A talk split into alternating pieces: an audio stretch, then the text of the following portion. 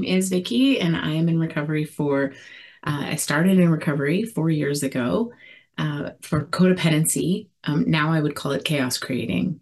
And uh, you're welcome to reach out to me if you want to know more about that.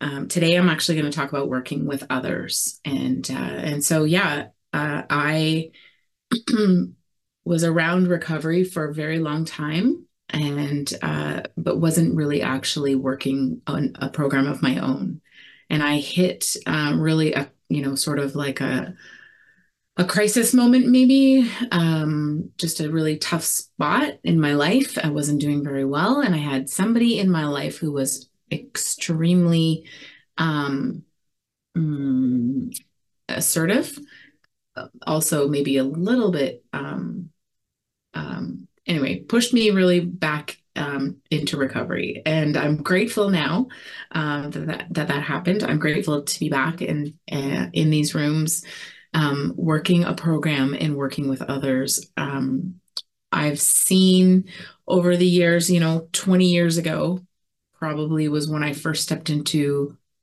recovery rooms. Uh, I initially started at Al Anon. I did Al Anon. I did uh, Nar-Anon, which is for the families of alcoholics, and really settled into this understanding of like, oh wow, I'm codependent. Uh, learned a lot about codependency, and um, but in these in this recent time, um, you know what I've really seen is that it's imperative to work with others. It's really imperative, and it, and you know in this meeting we like to talk about the Bible uh, which we refer to as the good book. And we also talk about the big book, which is the big book of Alcoholics Anonymous. Uh, some people might refer to other other programs too. We're totally open to that. Um, but for me, um, the moment I heard the things in the big book, and I, you know, I already was familiar with the Bible, but when I heard the stuff out of the big book, I was like, all of this makes sense. Oh my goodness, it's like a recipe you know this the bible was this like big confusing book that i didn't really understand and i didn't really know how to apply it to my life. And then the, these aa like 12 steps i was just like oh my goodness.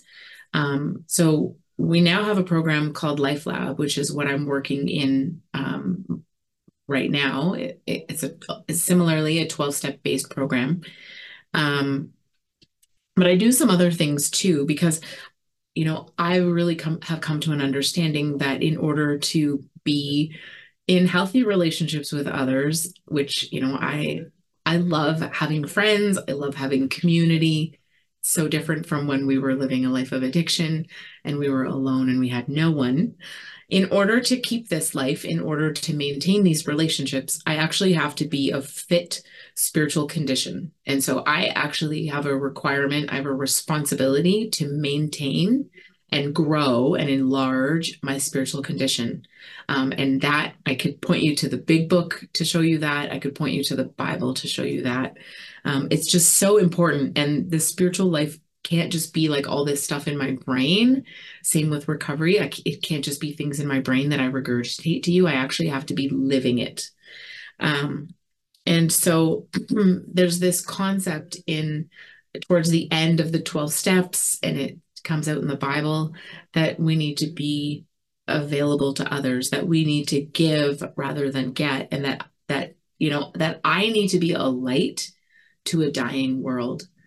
Uh, and so, how do I do that? How do I best serve others? And uh, the concept that I want to um, promote to you today um, is attraction rather than promotion. Um, and uh, even though I'm going to promote it, okay, I worded that weird, but attraction rather than promotion is this concept that I want to talk about. And um, it's coming out of a, a, group that I'm in, a meeting that I'm in. It's very small, and we meet with these two other couples on Wednesday mornings very early, um, or much earlier than I was interested in being on Zoom.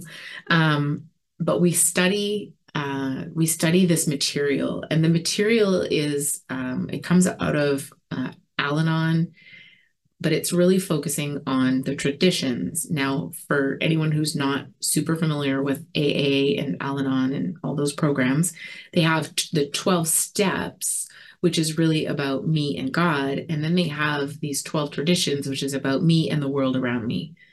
And so, what we studied, what we were studying this week, um, was about me and the world around me. And how do I best pass on this message? How do I best be of maximum service to others? Um, and, um, you know, there's really, truly no way that I can do that through my own strength. Like, I just can't. I can try, but I'm going to get exhausted. I'm going to have burnout. I'm going to have um, calamity. I'm going to have difficult conversations with people that I'm not able to manage. I'm going to have emotional responses that are, you know, unexpected and regretful. I'll accumulate um, some resentments, and if I don't deal with them, they'll grow. The only way I can really work, truly work well with others and pass on this message is if I'm of spit, fit spiritual condition and I'm doing it through the power of God and not the power of Vikki. Vikki is a terrible God, um, horrible. Um, and so, one, initially, um, you know, so uh, the the there's a a, a saying that we know: "Do unto others as you would have them do for you. Do unto others as you would have them do unto you." Um, and uh, in Al-Anon, we really learn um, don't do for others what they need to do for themselves. And that would be true in my own life. Uh, I have experienced uh, a very helpful person in my life who who's very helpful, and I've really learned that I need to do for me what I can do for me. As much as it's joyous to have somebody else who's doing stuff for me, I have learned and grown so much by doing for myself um, what I need to do for myself. And it's really the only way I'm going to grow. Um, by living my and so um and i just want to reiterate this is coming from other material and i can point you to that material if you're interested um but i'm really going to be quite like really reading quite a bit of it um not word for word but this is exactly where it came out of. So um i could show it to you if you're interested. Um so really by living my own life um, and putting spiritual practices into action doing the things that I've learned and and how I believe that that you know the big book in the Bible has shown me to live my life and and life lab by actually doing it um, I am I'm going to draw uh, the attention of others others are going to be interested I've experienced this they're going to be interested in my life and what I've what I've been doing um, it was a little bit disappointing to me that maybe some of the people that were like super closest to me weren't interested. And if I'm honest, um, I tried to convince them to be interested. you know, maybe there was a lot of energy that I spent in certain relationships, like really trying to to convince and maybe being a little bit um, too pushy, um, not in a good way, especially in the early years. Um, walking the walk is so much more effective than just talking the talk. Uh, and and really truly that's what keeps me from being a hypocrite, right? If I'm actually doing what I say that I'm doing. I've given a talk like this in a room like this um, on whatever topic, I forget what the topic was. And then when it was over, I was like, I should listen to that and just make sure that I'm doing what I said that I do. And that you know and i did. It's hard to listen to myself but i went back and listened to it. Am i actually doing what i say i'm doing? Am i actually doing what i'm teaching? I can't just teach a concept and not do it. It makes me a hypocrite. Um, and uh, we talked about that at, at our church on sunday too. That was our sermon out of acts. Um, when you know when when we're when we're new in recovery and and we're having this experience and it's very exciting we want to talk, tell other people about it.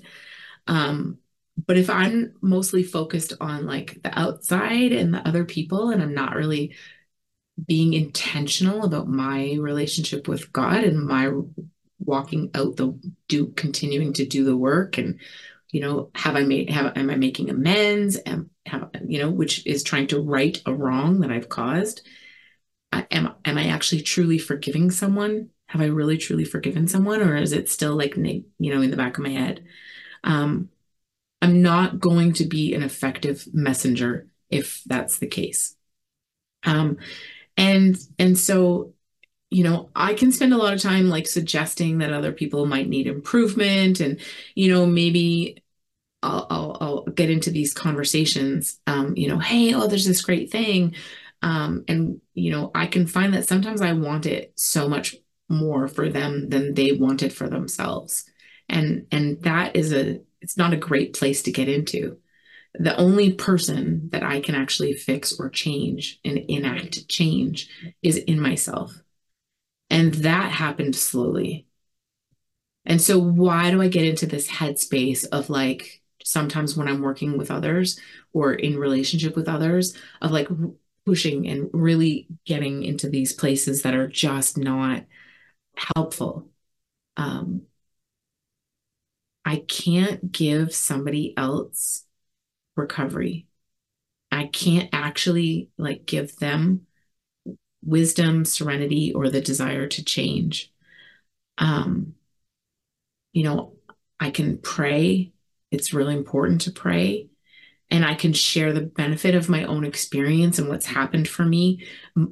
That, and even then, it's like really ideal that it's when asked, right? If it's not asked for, it's probably not a good time. Um, and the rest is up to them and and God. God is actually a really powerful God and a really amazing God and a much better God than I am. um, so, uh, what you know, this um, this recognition of like seeing our own need to change drives a motivation to like, okay, what do I need to do next? How do I do this? And so when people come to me and that that's their that's where they're at, I'm like, great, that's amazing. Okay, um, here, let me point you in this direction. And here's something that, you know, I'm doing that maybe could be helpful for you. And then I need to like leave it with them and and see what happens. You know, sometimes I'll follow up like once or twice and just see.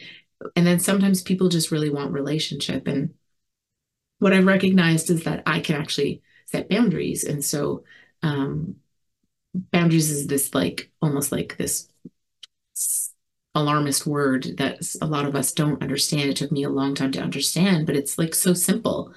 God set set boundaries in the world. Um, when He created it, He made a boundary between water and land. That's a boundary. This is water. This is land. Um, he made a boundary between the sky and the earth, and darkness and light. Those are all boundaries, and so boundaries are a really good, helpful, useful thing. Um, and sometimes, like my boundary, one of the things that I've learned is I don't have to listen to people vent on over and over. You know, people will come back to me and they have this really difficult situation, and and you know, I'm like, great, let's pray about this. Like, I, I'm not, I can't, I, I few times I might listen for quite a while, but but you know, I don't really have solutions for you. I'll ask questions, and then um, I, I have something to offer. Hey, do you want to try this? Or do you want to, if they're asking, try that. And if they don't follow up, I actually really can't continue to listen to long um, venting sessions. That became a boundary for me. I don't have to tell the other person that. Um, I can just redirect conversations. Um, so that's one of the things that I realized and I put into place. Um, the the problem with and so you know in some of my situation um, there was you know an aspect of of change that was really pushed um, towards me. I have a, a person in my life who's very knowledgeable in recovery has been in recovery for a very long time um, and has a lot of um, opinions. And uh, and that's the reason that i actually stepped foot back into the rooms. Um, the pro it worked. I did go back to the rooms, so this person's um, energy and um, hard sell, I guess you could call it, um, did work and got me back going to to uh, to a codependent anonymous, um, which then brought me into a next my next step where I did the steps and um, got me really diving deep into Life Lab in a, in a new way. problem with that is that it break it breeds resentment. Um, and the resentment wasn't the other person's problem. The resentment was my problem. The resentment was mine to deal with, not theirs to deal with. Um, and this is a close relationship with someone that I trust, right? So I'm trying to give you kind of two different perspectives. I talked before about someone who's maybe a little bit of a, a different kind of relationship, and I'm trying to set boundaries with them. This is a different relationship. This is, you know, my husband. It's day to day. I love him. I, I respect him. I care for him. I trust him. And yet, um, and I and I appreciated his care and concern for me when he was pushing me back into recovery. Um, but it bred resentment, and the, that resentment was mine to deal with. And so when I'm looking at, um, you know, this idea of what the Bible and the Big Book tell me of working with others, I'm going to encounter all kinds of different situations, and um, and so, you know, this is one example of, um, you know, really, I would say, is someone trying to like work with me and help me get healthy. Um, and then I developed a resentment and I needed to deal with that. And I have, and I it's I released it and I'm very grateful. I'm really thankful. I suspect that um I don't have to suspect a hundred percent, you know, my husband and I, our situation was completely reversed 17 years ago. And I was the one that was like pushing him into recovery and made a ton of res- mistakes trying to get him to get help. You know, it was something I wanted so badly. And, um, you know, he had to work through his resentments towards me for a lot of the actions and behaviors that I took um, at that point in time. Um, so the um, what I want to leave you with, um, and hopefully this has come out clear and is beneficial. Um, so what I want to leave you with um, is that idea that working with others is super important to maintain my recovery, to maintain my own spiritual condition it's truly how I grow. Um, I can overdo it. I've made that mistake um, by caring more about what someone else is going through than um, than they do. Um, but I would say in the last couple of years, I've been in a really good place. Um, maybe I would be more hands off, um, but I have to use God's wisdom and discernment. And the only way that I get God's wisdom and discernment is in by being in contact with God on a daily basis. And so I do sit with God in the morning and ask, what's my direction for today? You know, okay, what's on my schedule? Who's coming to mind? Who am I working with? Like, there's people that have specifically asked me to walk alongside them through this journey. So, do any of them come to mind? Am I to check in with them? Am I just praying for them? Um, and so I kind of I get my list in the morning. It's kind of my marching orders. Um, but you know, then there's like really, um, truly, um, it's God's. You know, so it stays with God. It's God's responsibility. It's not my responsibility. He, um, he's such a, a better God than I am, and um, and so what I can do is, you know, use discernment. So I'm asking for wisdom on a daily basis from God and um and really try to keep a positive attitude. You know, even when I think that like things aren't going the way that I think they should go when I'm working with someone, um, I want to keep a positive attitude. Uh, I'm, you know, I'm I'm not complaining in my head. I'm not disappointed in someone. I'm not discouraged in them. Um, I'm I'm I'm encouraging. You know, I'm really encouraging and I'm prayerful with them. I'm praying with them, with them, you know, for them, but also with them, that they would have the strength to do what they need to do. Um, you know, and then, you know, in my day to day life, this applies too because I, you know my spiritual life pours over and in my day-to-day life i want to same thing you know be encouraging and not complaining um, to show gratitude you know be thankful um, intentionally to be thankful. And um, and really um, you know newly just trying to be um, just to be honest about my own need um, and my own weaknesses and um, and so tr- having those people you know we we have like we we have intentional people i have intentional people in my life that i'm like going to be truly honest with. And those are different people than the ones who've like asked me to go through the steps with them. Um, which again is a boundary. Um, then my my relationships with the people who've asked me to help them do this work of recovery um, you know it it doesn't turn around and become me needing from them. And so we have some clear boundaries and then they can focus on their relationship with god and what god is showing them. Um, and and truly there's no you know there's to be no expectation of reward or return. Um, it's open-handed. Can i be open-handed in how i'm generous with the world around me? Can i be open-handed in how i'm giving in these relationships? Um so um yeah and i and i guess you know really it comes back to for me it comes back to like pride and humility. Um, we have an early lesson in life lab about pride and humility and sometimes i go back and read that list. Why am i doing what i'm doing? What's the purpose of what i'm doing? Who am i doing it for? God would you show me like am i being prideful? Because in healthy relationships um, you won't see pride. You'll see humble people. You know, humility is just such a key to having healthy relationships with others. Um, when I have disunity, it's really important for me to check um, and see like where am I actually being prideful.